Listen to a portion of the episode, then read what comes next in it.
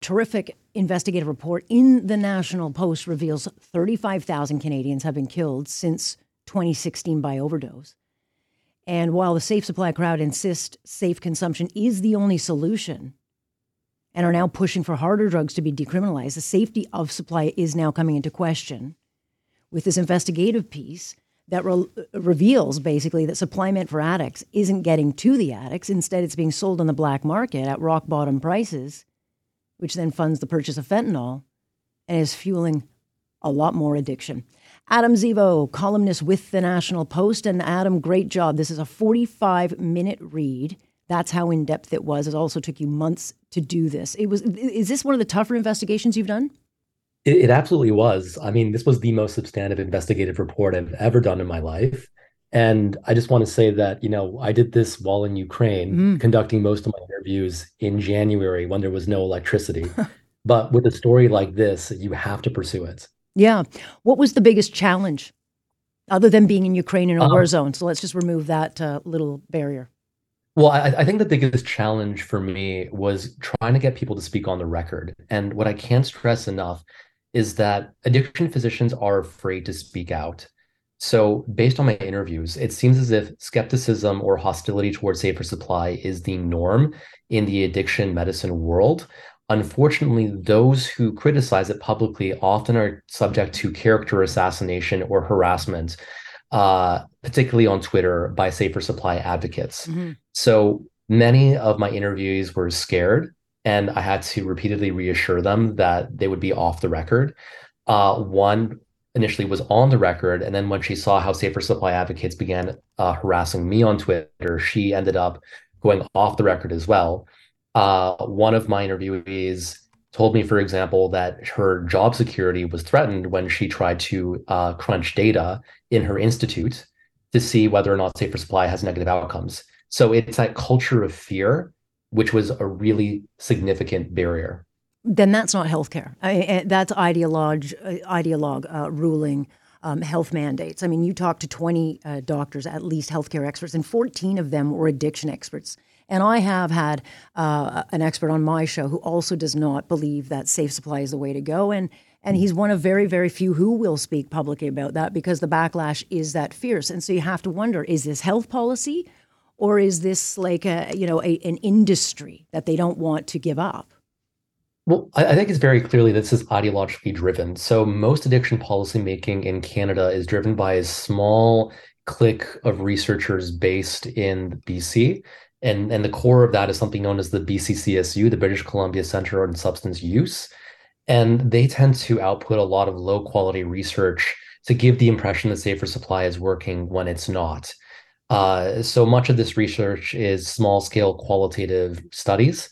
Uh, what that means is essentially glorified focus groups, interviews with drug users in Vancouver, mm-hmm. people who have a vested interest in maintaining safer supply because they can sell the drugs on the street uh, when Dr. Julian Somers from uh, from uh, I forget Simon Fraser University, mm-hmm. yes, mm-hmm. when he when he published a rapid review showing that most uh, research in support of safe supply wasn't valid and didn't actually provide any evidence in support of the program, he was subject to a harassment campaign as well, and they smeared his reputation.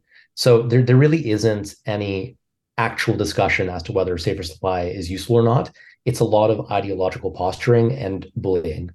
Yeah, and ultimately, look, it may very well save someone for that day, but there's no guarantee that the next time it will save their lives. And so that's why I think a lot of people after this many years are saying we, we need another route. There's got to be another alternative, like treatment, uh, rehabilitation, and having that instead of constantly going the safe supply route. But I mean, you know, in Toronto, we're, we're trying to go down the same road as BC with the decriminalization of hard drugs. I don't know uh, again, where these health decisions are coming from and who's driving them. But I, I, don't see how they can go forward with it when you lay out in your piece, Adam, that the policymakers know that that this is not working. Well, well, that's the thing is that what would shock me was that Health Canada is aware that safer supply is not working. So the fundamental problem with safer supply is that it distributes a drug known as hydromorphone, and that opioid is as potent as heroin. However, even so, it's it's only a shadow as strong as fentanyl. And so for fentanyl users, they find that hydromorphone just doesn't get them high. so they don't want to use it, which is why they sell it on the black market right. at, at, rock bottom prices to fund the purchase of additional illicit fentanyl. Um, and and I heard this again and again from addiction physicians, and I thought that perhaps Health Canada was just ignorant.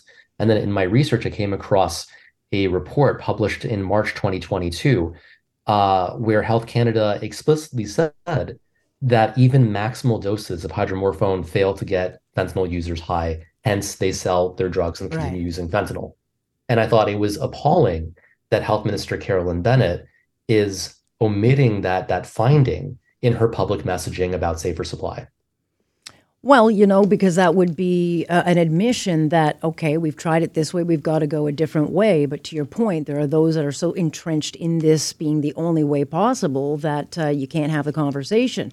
Uh, I don't know what kind of feedback we'll get today, but I think, you know, I've heard from enough people who are all saying, look, uh, this was in my neighborhood. This kind of turned my life upside down because We've got these things in, a, you know, they bring crime into the area. You've got addicts all over the place. It's dangerous. And so there are many candidates, as you know, Adam, who are running full steam ahead on continuing this program. And uh, I think there's one candidate in Anthony Furey who says he would, you know, phase it out. But even that, you know, will get attacked and criticized. But if we don't kind of, um, I think, start having the conversation about going in a new direction, I don't know what Toronto will look like in the next three or four years, especially given, and you lay it out very clearly in this piece, this black market, um, you know, surge of drugs with the safe supply. It's creating a whole new generation of addicts that are, are, are much younger.